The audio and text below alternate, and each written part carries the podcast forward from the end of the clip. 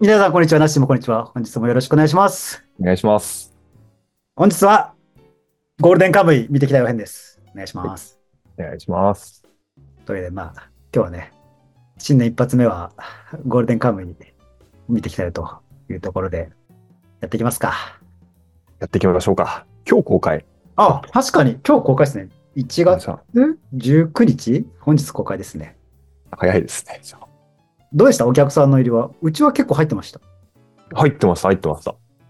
何時の回見たんですか私がね、2時半ぐらいか。 ?2 時半。え、あ結構早い時間で見れたんですね。そうそうそう。それでもね、やっぱり入ってました。どうしたの仕事、仕事はどうしたんですかサボったんですかまあまあまあ、まあまあまあな、 えらいぼかしますね。そんな感じでしたね。えようさんは僕はね、4時ぐらいかな。4時ぐらい。ああ、夕方4時ぐらいの回で、まあでも結構、まあ例によってちょっとギリギリに行ったんですけど、なんか、うん、7割、8割ぐらいは埋まってたんじゃないかな、ぐらいの入りでしどたっ。ちもピーク外してるのに、それぐらいってやっぱりすごいです。ね、すごいっすね。びっくりしました。僕がチケット買った時は3席ぐらいしか埋まってなかったんで もうどこでも選べるぜみたいな感じで席選んだらなんか あれ意外と混んでるなんて感じのねどどうでした面白かったですかいや、面白かったっす。よかったよかったねなんかあまあ、それぞれのちょっとゴールデンカムイのちょっと状況を話しておいた方がいいかなと思って、うで、んはい僕は漫画原作は全部読んでるんですよ。あ、で、はいはい。かつあの、アニメも放映されてる分は全部見てるし、あなあん、なら、アニメ見た後に、セットであの海外の反応シリーズも見てるんで、 出 た。出ましたね。で、原作も2週はしてるんで、まあ、合計5週ぐらいはしてんじゃないかなぐらいおのー感じですね。なしはどうですか私は原作一周って感じですかね。うんうん。で、アニメは見てないんだ。アニメは何話か見たけど、うん。最後まで行ってない。でも、ワンシーズンは見たかな。じゃあ、まあ、実質は、初映像化ぐらいの勢いじゃないですか。まあまあ、そうね。感覚的には本当に。うん。どうだったんですかひ多分アニメも記憶から抜けてると思うんで、久しぶそりう、薄にデいートかし。ても。いや、面白かった。やっぱゴールデンカムイいいなとでうんうん思って、で、それを思わせる映画化って、いや、すごい頑張ったんだろうな。よかったなと思いました。気合入ってる感はありましたよね。ありました、ありました。絵作りの部分もそうですうし、ん、うん。今回の監督が、久保茂明監督かな。はい。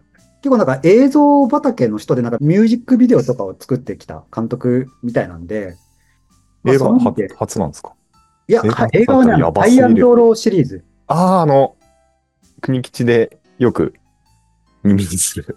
なるほどね。なんすか、国吉って。あの漫画ですね。私だけかもしれないですけど。ああ、はは国吉っこて呼んでんの。れ法吉じゃないですか、法大吉。吉。 邦画のチキさんみたいな感じのやつですよね。そうそうそうそうそう。邦画紹介女子漫画そうで大絶賛されてたからね。あ、本当しかも絶賛の仕方が、からかう感じというよりも本当に面白いみたいな感じ。えー、法吉英子さんなのかなこれなんて読むんだろう な。あ、あった。邦画プレゼン女子高生、法吉英子さんらしいです。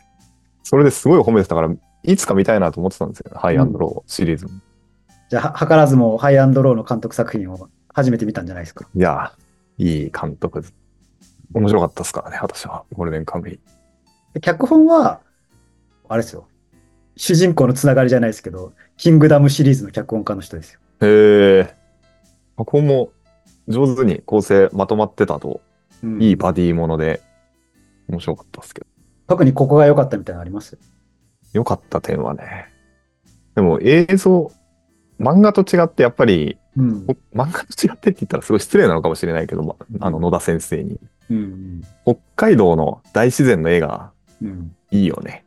そうね。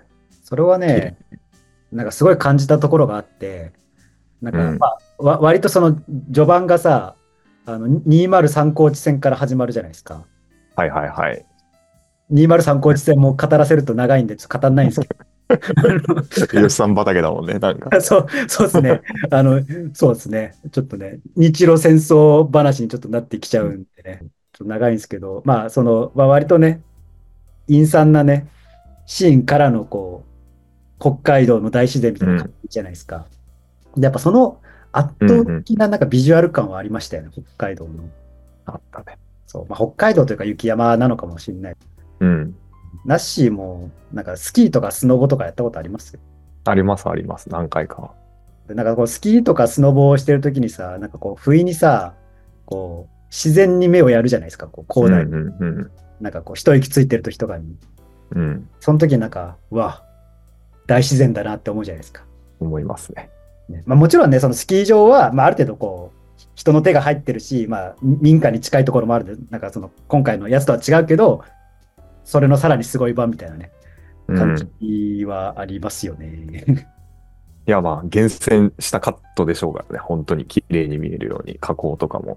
こうね、このなんか絵絵の圧倒的ビジュアル感みたいなのもありましたよね。ね。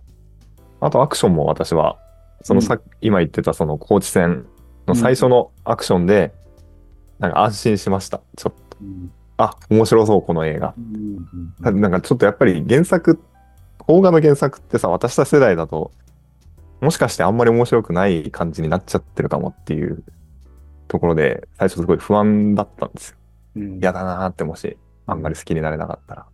でもあの、高知戦で私は、お、いい気がするって思いました。いいつかみだったと思いますね、あれ他にはなんか良かったとこありますかあとね、ギャグ感が、コメディートーンが漫画にかなり近い感じで、うんうんこれも良かった。あんまり過剰じゃない感じ。真剣さの中にある笑いみたいなうん感じが、うまあれぐらいがやっぱりゴールデンカムイの面白さの良さの、ゴールデンカムイのギャグ感の良さは、うん実写映画だったらこのバランスが一番いいんじゃないかなっていうぐらいのさじ加減だった気がします。よ良かったのは、そこで余計ななんか SE 足さなくて良かったな。ああれね、わかるわ。アニメとかでもあんまり好きじゃないんで、そうああいうそ余計ないうですななくてよかったね。今回なかったからなかったからよかったねっていう話でね。そうそうそうそうそこなんか逆逆ですよみたいな感じでこの、ぼよよんとかされた日にはみたいな興ざめじゃなんういそそう。そうね。それなかったのよかったなと思いました。よかったよ。強いて言えばね、あの、ツッコミ不在問題みたいなのありますけどね。 あったあった。 こんなに不在だったんだって。そう。だからちょっとや、ややシュールな感じになってしまうっていうかね、そう そうそう。ツッコミがいないゆえにみたいな感じ。お料理も美味しそうでしたしね。料理漫画の一面もあるからね。なんていうか。そうね。多分ね、ここはね、好き嫌いある部分だとは思うんですけど、うん。あの、ふ風土描写と、その、アイヌ描写みたいなところって多分、うん。結構力入れてたところじゃないですか。うん。アイヌ描写多分そうなんだろうね。そう。だって実際にその、アイヌの村に行った時に、それこそ、多分、アイヌ系の人が役者さんで入ってるんですよ。ああ。それはね、そうだね。ただまあ、だからそこは、なんか、まあ、ぜ微妙なバランスのところで、あんまりこう、アイヌの解説をしすぎると、こう物語的なテンポが悪くなっちゃうじゃないですうか。ん。そうででもあれも、難しいね。確かに。ただこう、テーマとして入れるからには、なんか丁寧に扱わなきゃいけないっていうところも、雑には扱えないっていうところもあうるじゃないん。ですか。そこのなんか、バランスは難しかっただろうなってうん。なるほど。確かにね。思った部分ではありましたよね。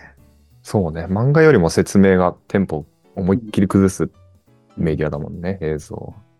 漫画だったら、まあ、究極読み飛ばしたい人は読み飛ばしてもいい部分とかあるじゃないですか。だからそこはね、なんか多分、で、フード描写もなんか、フード系映画ってあるじゃないですか。うん。うん。とか、あとはフードドラマとかもあるじゃないですか。うん。代表的なのが何こ孤独のグルメ的なうん。うやんつ。。うん。ああいうのが好きな人にとっては、なんか丁寧に描いてていいってなるし、そういうのにこう、あんまり興味がない人にとっては、なんか、やたら長えなみたいな。なんかあの、だ からこのフード描写とアイヌ描写に関しては、なんか多分好き好きがあるだろうなって感じ。なるほど。なるほどね。私は良かった。特に丁寧な食レポをやっぱりなんか言葉にされると笑っちゃうなみたいなところ。ただね、まあその原作がね、そもそもそのフード描写が丁寧みたいなところはあるし、そのなんかこう、食を通してあのアイヌ文化を知っていくみたいなところもあるんで、なるほど。まあそこはね、あの欠かせない要素ではあるかなとは思いますよね。うん。あとはなんかいいとこありました。さっき脚本で出てきたやっぱり構成、脚本,、うん本が良かったと思いますね。映画として一本の脚本でも、まあ漫画原作なんでね、なんていうか、映画の型には寄せにくいだろうけど、うん本当に相棒もので、あの、引き上げるシーンが2つあって、最初の方と最後の方にみたいな感じで。あー確かにね。要は、一個の映画のまとまりとして見たときにね、そうそうそうそう。ちゃんとえ円環構造をえ描いてるというか。そう。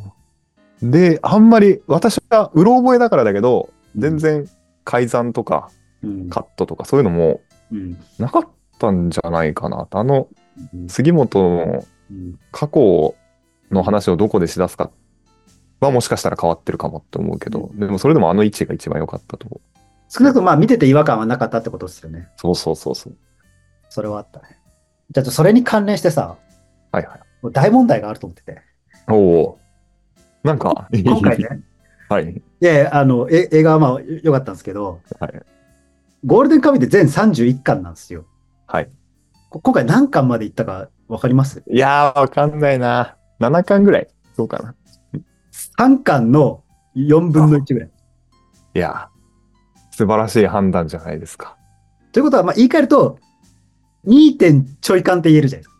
うん。まあ、2.25巻ぐらいですよ。いやー、いい ね。え丁寧にやってくれたね。えらい丁寧じゃないですか。 丁寧。悠々白書とはちょっとね、 その違いますね、そうしたら。やろうと思えば別にその30分ぐらいで1巻分ぐらい描けるんですよ。うん、うん、テンポよくやれば。うん。だからまあ2時間あったらまあ4巻分ぐらいいける、いこうと思えば多分いけるんですよ。なるほど。そうまあ、ちょっとね、組み替えたりとかしてっていうことだよそね。うそうそうそうオ。オミットする部分はありつつっていうのはあるかもしれないけど。いやー、いいね。よかった。じっくりやってくれて。ほぼ2巻ですよ。ほぼ2巻。ええでも、まだまだ長いなっていうのは確かに。だからそれ思ったのが、うん。あの、アシリパさん役、うんうん。最初、もうちょっと若い子でもいいんじゃないかと思って、年下の。うん。少女とちょうど中間ぐらいの。うんうん。でもこれ何何回もやって、おわんの6年後とかだったら、成長しちゃったらまずいもんなと思って、あーなるほど。やっぱり確かにあの子しかいなかったのかも って、なるほど。そこまで考えてませんでした。なんか思いました。いや、単純にわ若すぎるとアクションできないかからかなぐらいの。 ああ、確かにね。それはそうだね。アクション。いや、いや、ね、何が問題かっていうと、何があ問題かあ、はい。このままやったら、エピソード10まで必要じゃないですか。何年少なくとも2年はかかるよな。作る。で、しかも、まあ、ちょっとこっからね、まあネタバレボックスもないんですけど、別に原作もあーアニメもあるし、はいはいネタバレボックスもないですけど、こう最後の方に、だから2で出てきますよみたいなこう主要キャラが出てきたじゃないですか。ああ、たくさん出てきたね。 そう、イチロランケとかさ、うんうんまあこれからなんか物語に主に関わってくる人たちがパッパッパッパってこうなんか一人3秒ぐらいでこう出てきたうん。うシーン。んではそこは確実に丁寧に描くじゃないですか。うんうん。で、予想は、予想したのは、入れ墨認否集めをどっかでオミットすんのかなと思ったんですよ。うん。なんかこう、1カットにつき1人ずつこう集めていって、あのはいはい。だ要は入れ墨認否の話をし全員丁寧にやってたら、 絶対終わんないって感じか。エピソード10必要じゃないです か。このペースでやっていったら、最低でも10年、20年かかるってことだもんね。そう、そう。で、さすがにそれ死んじゃは、ってるかもしんないよ。そう、あの、キャストも年を取るんで、うん。ってなると、まあどうにか3か4ぐらいで収めたいじゃないですか。まあね、そうか。そう確まかあ、に理想は3ですよ、理想は3。ってなると、もうなんか2で一気に集めて、あの、ち ょっとネタバレしますよ、ネタバレしますよ。多分3で五稜郭の戦いみたいな感じじゃないですか。だかそうかもね。らもう2でどっかをオミットして、いや、入れ墨日記集まりましたね、みたいな。で、カラクト編カットみたいな。それはあるかもうん。確かに。ああ、確かに。いや、そう、そうなりそうね。でね、まあつ鶴見中将の過去については、なんかちょっと軽く回想で、こう5分ぐらいでまとめるぐらいな感じで、うん、うん。お思い切ってこう、省略みたいな感いじで。やー、確かにね。難しいかもね。で、最初に省かなかった分。うん。で今回、その、かなり気合い入れて作ってるんで、まあもちろんね、多分少なくとも3までの構想はあるんだと思うんですよ。うん。うんもちろん1の興行収入を考えながら、なんか微妙に調整するところはあると思うんですけど、でも多分、今の様子だと1はヒットするんですよ。うんうん。で、2は確実にいくと。うんいうところが大体見えてきてると思うんで、もう今企画は進んでるんだと思うんですよね。なるほど。時に、いや、もう3で、3でまとめましょうみたいなうん。感じになると、なんかどっかは大幅にオミットでしょ。確かにね。で、じゃあどこをオミットするって言ったら、入れ墨認否集めは大幅にカットじゃないですか。まあ、あるかもね。なんか、スタンドバトルみたいな一面あるもんね。あそこちゃんというか。そうそうそう。いや、まあ、お面白いんです。面白いんですけど、ね面、白い面白い。ぜ全員キャラ立ってて面白いんですけどう、ん。もう、でも、ねえっていうね。うん。まあ、3は最終決戦が確定してたら、もう2で、2で削るしかないんですよ。かなっていうのが、あの、えらい丁寧に描くなって思いながら考えてたことでした。大丈夫かなこの先って思いながそうそら。う このこの先。で、僕も大体なんとなく何巻でどこら辺っていうのは記憶があったんで、あすごい。 3巻くらいしか進んでねえとか思いながら、帰って確認して、うん、2と4分の1だみたいな感 じ。全然、全然いってないぞみたいな感じのね。あそうだよね。マタギのあのおじさんが出てきてないんだもんね。よく考えたら。まだ。相棒の犬が犬と一緒にいるね。そうそうそうそまあ、あの、次回予告でちょっと出てましたけど、う。次回覚えでちょっとね。そう。だ から、だから多分2のケツの方で多分一気にまとめて、よし、よし、五稜郭だ、 五稜郭だなのか、よし、カラクトだなのかわかんないですけど、そうね。そんな感じじゃないですか。なんかもう映画で丸ごと飛ばすっていうのは、あー、なに、もうなに、スター・ウォーズ方式。オープニングで説明みたいな。 そうそう、何々編みたいな。なるほど。間は他で見見ておいてくださいみたいな。他に、他に、そんな、そうん、あありえるな。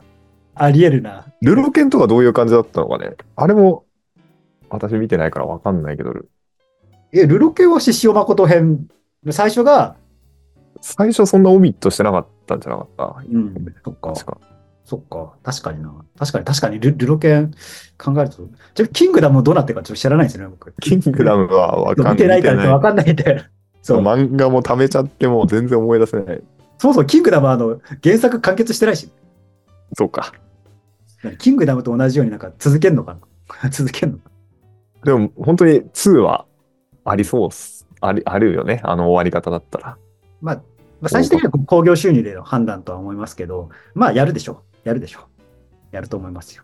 これどうですか海外で受けると思います。受けると思います、私は。僕もね、受けると思うんですよ。うん。なんでかっていうと、これ、まんまアメリカのネイティブアメリカンとのこう関係にこう置き換え可能じゃなないあですか。ー。そこ確かに火ついたら受けそうね。キラーズ・オブ・ザ・フラワームーンですよ。うん、うん、まあ、ちょっとテーマはだいぶ違うけど、うん。、少数民族といううんうか、んうん。なんか北海道にもともといた人たちをこう、まあ、追いやったみたいな歴史はあるじゃないですか。うん、日本史的に言うと、古社マインと釈社員の戦いですよ。まあ、っていうこう文脈もあるんで、なんかまんまなんかこう、アメリカ人が見ても、ね、当然なんか、あの白人とネイティブアメリカの関係っていうのはみんな頭の中に入ってると思うんで、こうそれに置き換えてこう見ることも可能だなと思うんですよね。だからそういう文脈もあるんじゃないかなと思いまなした。るほどね。まあ大変そうだったね。よく考えたらゴールデンカムイさ、うんうん雪だし、獣もたくさん出てくるし、獣あれ超めんどくさいんじゃない本当に。出来、出来すごい良かったですけど、違和感ほとんど、まあもうほとんどなかっいや、これさ、あアニメのゴールデンカムイのさ、た。うんあのにもまあ当然熊出てくるじゃないですか。うんうん通称あだ名があって、うん CG 熊様っていうあだ名があるアニメもじゃあ CG なんだ。このあアニメはね、なんかこう、なんかいきなりこう、ポリゴン風、ちょ、ちょっと、まあ、いや、もちろん頑張ってはいるんですけど、ちょっとポリゴン味が残ってるんですよ。なるほど。で、あの、CG 熊様っていうあだ名がついてる。センスありますね、ネットの皆さでも今回、すごくなかったですか動物描写。ん。いや、すごすごい。えつなんかふ、違和感全然なくなかったですかない。ディズニーとか、そういうレベルのいや、本当あの、感じピクサーのモンスターズインク2のレベルを感じましたよ。あの、ファファサファサしてる感じ。うん毛毛の一本一本まで描写みたいな。だからモンスターズインク2を見て1を見るとなんか、うわ、CG、CG してんな、みたいな感じになるけど、あ、そんな違うんだ。もう全然違。そう全然違う。ぐらいの、えーなんかいや、いや、多分比べたらもっと、なんならこっちの方がいいと思うんですけど、その、うんうんゴジラマイナスワンとかにも続くなんかあの CG の違和感のなさ、うん。うん。実在感は、すごくなかったですかすごかった。熊とか、まあ、狼とか、狼ね。それはね、すごかったし、じゃちゃんとね、最後にね、この映画で傷ついた動物はいませんって。ね 最近よく見るなーって思いながら書いてありまししょうがない。だって、あのね、馬が撃たれてたからね。 た。 確かに。でもそんなこと言ったら、あの、ナポレオンの馬は、あの、顔が大破してましたから。 いいシーンだったな、あれ。でも私は本当にね、なんだよ。よ、あんまり、ここがちょっと嫌だったなみたいなのもうん、なくて、めちゃくくちゃいい原作漫画映画だったなって。でもその公開前からさ、その批判されてたポイントがあったじゃないですか。コスプレ的な。わ、出た。コスプレ問題ですよ。コスプレ問題あーそうねでもまあでもそこに関して言うと、そんなんまあ、見りゃ分かるじゃないですか。見る前から分かってることじゃない。 だか いやうんらだからそこは別に覚悟していけば別にじゃないですか。そうね。そう。私、見見出せばなれるよ。コスプレも、それこそ、あの、まあ、ちょっとた例えに出していいのか分かんないですけど、飛んで埼玉みたいなコスプレではないじゃないですか。うんうんうん。あの、ギリリアリティのあるコスプレじゃないですか。うんうんあの、コスプレしてますよじゃなくて、うんまあ、ちょっとふ服が綺麗みたいなのは、だからそここそ、別に覚悟していけいけばいいじゃないですか、そこは、最初から。うんうんうん見る前から分かってるんですか、そんなところは。まあたとえ川の中で、ね、川に入入った後でも、血みどろの戦争をした後でも綺麗なんですよ。でも、そんなこと言ったらさ、漫画のジョジョはさ、どんなに瀕死になっても、なんか、次の輪になったら全回復してるじゃないですか。そうね。そんなもんじゃないですか。そんなもんだね。で映画ってやっぱりそういうの厳しいなって思うよね。漫画だと全然気にならないうん。描写されてるのかもしれないけど、うまく。そこら辺はあるんじゃないですか。うん気になると言われれば、気になるレベルかうなん思いますけどね。そんなこと言ったらさ、ゴジラマイナスワンもさ、なんか昭和にしては綺麗すぎ問題とか言われてるじゃないですか。あああんなに歯白くねえだろみたいな感じの。 あ、確かにね。まあ、でも役者さん見たとき輝いてないといけないだろうからね。難しいよね。今回さ、その役者陣で言ったらさ、もちろうんその有名な人もたくさん出てはいるんですけど、うんうん。舘ひろしさんとかね、はいはいはいあの出てますけどあの、ピンポンのメガネでおなじみの新田さんとか出たりします ア。ラスさんって誰誰役だったの私はわかんない。えアチャですよ、アチャ。あそうか。なるほどね。あの一瞬出てきたイケメンアーチャーは、アラトさんだ。のっぺらぼうですよ、のっぺらぼう。はいはいはい。なるほど。とか出てますけど、結構、正直、これからみたいな人結構たくさん出てませんでした。ああ。牛山さんとか、そうね。初めて見る人だった気がするな。いや、もちろんそのね、か彼のキャリア的にはたくさん作品には出てると思うんですけど、なんか、まあ、映画を通して初めて見た人だとかって結構多かったなと思いました。確かに、ガチガチに固めてないよね、その。そう、うんそう。なんか全員有名みたいな感じでもないじゃないですか。んうん。ってことは第七師団のさ、あの兵隊の人とかもさ、全員知ってるかって全然知らない人とかもいたじゃないですか。うんうん。だからなんか、あ、すごいなんか、は初めて見る人たくさんいるな、みたいな感じでしたよね。そうだから僕なんか、最初見る前は、キャストの中にマキタスポーツさんの名前があって、ほうほうほマキタスポーツさんが牛山さんやるのかなとか思ってたんです よ。う。はいはいはい。なるほど。でもちょっとタッパが足りないよなとか思いながら、 いやぼ割と冒頭で出てくるみたいなね。 あ、く、く、マキタさん食われてるみたいな感じのね、確かにね。でありましたよちょっとあんまりキャストも調べずに行ったんで、ね、うんうん。一番楽しい言い方じゃ ないですか。じゃあちょっとに203コーチの話していいですかどうぞ。ぜひぜひ。あの、冒頭のシーンがね、203高地の、まあ、いわゆるこう、合戦のシーンというかね、うんうんうんロシア軍対に日本軍みたいな、うん。ロシア軍と戦ってはいるんですけど、うん。場所はね、リャオトン半島って呼ばれる、うんまあ、中国なんですよね。中う国、んうん。旅順って呼ばれるところなんですけど、まあ、映画にもなってるの知ってますよ、203高地って。知らないです。でもね、多分ね、これ、ナッシー好きだと思うよ、203高地の映画。 203コーチっていう映画なんですか映画があるんですよ。もうなんかもうビビジュアルだけでなしは、あれ、俺が好きな系、好き系のやつかも、みたいな感じ、これです。どうなんかこおーう、いいい時代の香りを感じませんか確かに、 確かにいい時代。いいい時代の香りを感じる203号店じゃないですか。字がいいね、フォントが。そう、フォントがあの、何、僕らが好きなフォントじゃないですか。パワーの面白さがある。 1980年の映画ですよ。まあ、だいぶ前ですね。そう、そうなんですよ。いまあ、いろんなね、こう、なんか何回もまあこすられてる作品なんで、ある世代からはなんか、あ、203高地ね、みたいな感じで、なんか、あの、ああ、そうなんだね。そう、なんかゆ有名な、なんだろうね、うん、ど、どんくらいかといえば、うん、まあ世代によってはそれこそ、関ヶ原の戦いとか、あ、もう、そんなレベルなんだ。そんな、そんなレベルで、えそんなレベルで。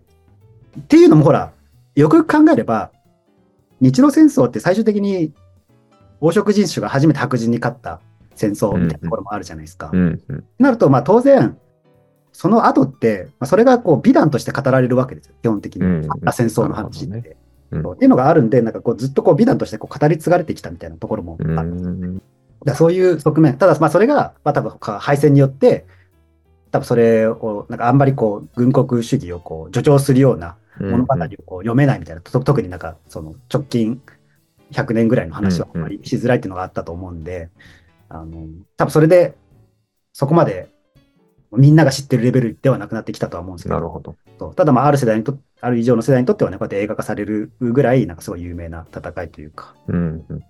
でなんで、コーチ取り合うか知ってます戦争で。あの、取った方が有利だからってことですよね。なんで有利なのかは、うん大砲大砲ですか、やっぱ。ちゃう逮捕。あ、何そのコーチから逮捕をドカドカ打つ。そうそうそう。そんなね、甘い話じゃないんで。何も分かってない 戦争のことを発言してしまった。いや、全然、全然いいですよ。そう。で、まあ、あんまりね、語りすぎるとちょっときキモいんで話す、話す のが簡単に話すと、測量なんですよ、結局やりたいの。あみんなも、こうなんか、み道歩いてたら、こうなんか変なこう、謎のカメラみたいなので、こうなんか三脚みたいなの立てて、なんか測量してる人いませんか、道路に。あ、黄色いやつと、そうそうそでなんうか向こそうう。の方でめちゃ長い定規みたいなの、ぶら下げてそうそうそうそうそうそうなんですよ。あれって要は、3点の距離が分かれば、3辺の距離が分かれば、あの、うん2辺か、2辺の距離が分かれば、3点目が分かるみたいな感じですよ。うんうん。要はその、細長い三角定規を考えてほしいんですけど、要は底辺と高さが分かれば、その斜めの距離が分かるみたいな、感覚測量ですね。じゃないですか。うんで、コーチを取るっていうのは、この3点目が分かるんです、この。ああ、はじゃあ、な斜めの距離が測れるじゃないですか。いはいはみたいな感じがあって、それが分かると、コーチから見落とす見渡せる範囲の距離が分かるわけじゃないですか。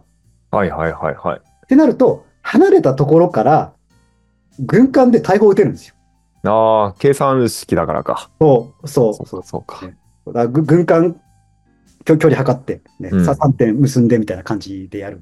だからそのコーチを取った方が、 あの、爆撃できるんだ。なるほど、ね。遠く離れている港にいる軍艦とかを全然違う場所の軍艦がこう攻撃できるわけですよ。なるほど。なるほどねだ。から港を奪える。港を奪えるとあ輸送ができそうるみたいなね。あ、コーチだけじゃなくて、もう全部できるようになるんだ。コーチ取れば。そうななるんでほすよどね。だから高知戦ってよくその近現代の戦争では出てくるんですよね。ああ、だから激化するんだね。激化するんです。もうだって取られたらやられるし、取ったら勝てるしみたいな、なんかそういううー ところなんですよね。なるほど。面白いですね。そうだからこれはなんか、まあ、僕よりももっと知識がある人がいたらもっと多分面白く語れると思 うんですけどあくまでこうギューッとね、ギューッと短く言うと、だからそうそうね。だすごいよね。数学ってすごくないですか、そう考えると。うわ、すごい。そう。結局、その戦争に勝てるかどうか、この数学力みたいなところじゃないですうか。ん。そう必要な数字を取りに行くっていうそう戦いなんだね。でその数字を取るために、まあ、大大勢が死んでしまったっていうな話る、ほど。そういう話が、まあ、203コーチですね。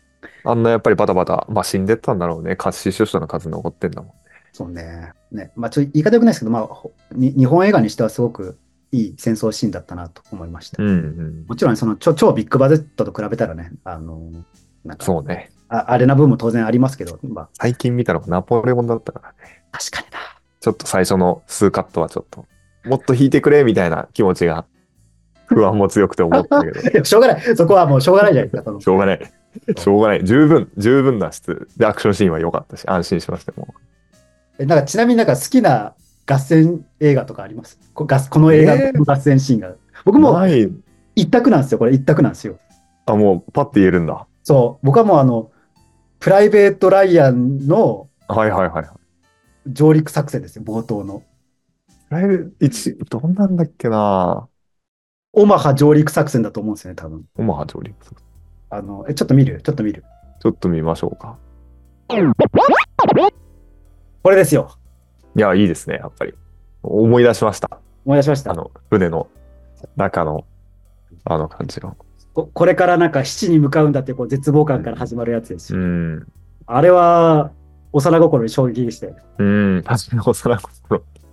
だからなんかこう、人生で辛いことがあった時は、僕はあの、プライベート・ライアンの冒 頭を見てあのあー、でも今日も生きててよかったって思うようにしてるんですよ。いや独ま特たな目に見える戦争のある時代じゃなくてよかったと思って。うん確かにね。そうだね。独特だけど、その通りだな。あるじゃないですか。こう死に制して生の喜びを得るみたいなのあるじゃうないですか。ん。そういうことやりますよ。やるか な。これか、うん。特攻隊がさ、こう家族に寄せた手紙みたいなのあるじゃないですか。うん。 あれを読むっていう。マジで。独特だと思うけど、確かにね、と思う。あれを読んだらさ、あそう大事だよね。そう生きたくても生きれなかった人がいるんだな、俺も頑張って生きようみたいな、なるほど。なりませんか。なるほど。図らずも、ライフハックを、この動画で紹介してしまいましたね。 そうですね。そう ね。まあみんなほら、ね、そう人生辛いことあるじゃないですか。あその時は、プライベートライアンの冒頭を見るか、特攻隊の手紙を読むと、生きる活力は僕は得るんで、あの大学として紹介しておき ます。あの特攻隊の手紙はね、こうデジタルアーカイブされてるんで、ね、えー、知らなかった。そんなよ読もうと思えばいつでも読めます。感じじゃないですか。あとは何だろうな。まあだから強いて決定を上げるとすれば、うんうんうん。まあこの丁寧さを受け入れられるかどうかだと思うんですよね。と言いますと。だから結構その、感傷的なシーン多めだったじゃないですか。うん例えばその、こう、過去の回想の部分とか特に。だかうんうん。らそこはなんかまあ、丁寧さゆえに、人によっては、もうちょっとさっぱりしててもいいんじゃないかな、みたいな。ああ、くどい、くどいってやつね。そうそうそうそう。って思う人が、あいてもおかしくはないかなと。確かにね。辛いのは分かったから、次行こうぜ、みたいな。確かに。なん、うん。素敵なアシリパさんっていうようなカットも少し言われてみたら、ちょっとこう、まあ、じっくりやったなっていう感じがね、うん。ありましたよね。まあまあね。もちろん。アシリパさん役の人さ、知ってました、ちょっとさん。知らん、あの、年末年始に見てたテレビ番組で、あ、この人がやるんだ。えー、何見、何で出てたんですかあの、さんまさんはい、と話すやつ。少人数で。で、い犬が出てくる。 ああ、なんか、違うけど、ご機嫌よう的なやつね。そうそうそうそうそう、そんなな何が出るかなみたいなのじゃないけど、的なやつ。そはう部屋のセットのいはいはい、やつはでい。すね。そうなんだ。正直僕は初初見でした、初見。そうだよね。初見だよね。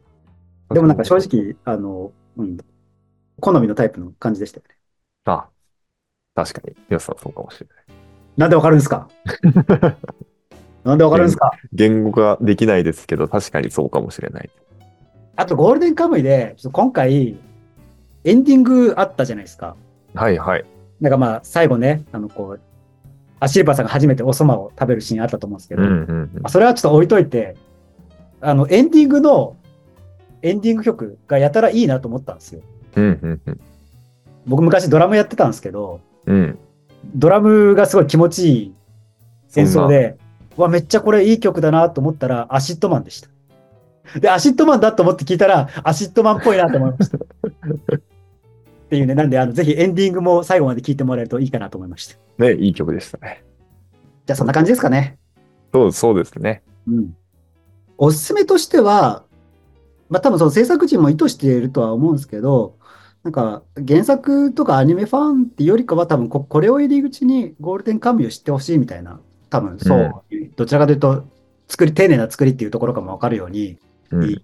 なんか新規ファンをこう、作るみたいな多分ところが結構テーマとしてあるんじゃないかなと思うう。ん。うん。これまで、それこそ主人主演の山崎賢人さんうん。まあ、目安目当てでいいから、なんかこれでゴールデンカムイを知るみたいな感じでいいと思うんですよね。うん。そう思いますね、私も。うん。なので、まあ、おすすめとしてはね、ゴールデンカムイ知らなかったけど、これを機に、ちょっと見てみようかって思う人が一番おすすめなんじゃないかなと思いました。そうですね。私もおすすめの部分だと同じかな。うん多分、今、ゴールデンカムイを見てない人って、そういう少年漫画とかアニメとか普段全く触らない人だとメ思うんですけど、その人たちにとってね、とてもいいんじゃないかな。映画から入って、この映画から入って全然大丈夫っていう感じのゴールデンカムイ映画ですよね。特にね、その原作終わってるから、なんか盛り上がるタイミングもないじゃないですか、普通に来てたら。うんだからそういうので、なんかあ新たにこう知るきっかけとしては、すごくいい作品なんじゃないかなと思いました。そんな感じですかね。うん。そうですね。というわけで、本日もありがとうございました。ありがとうございました。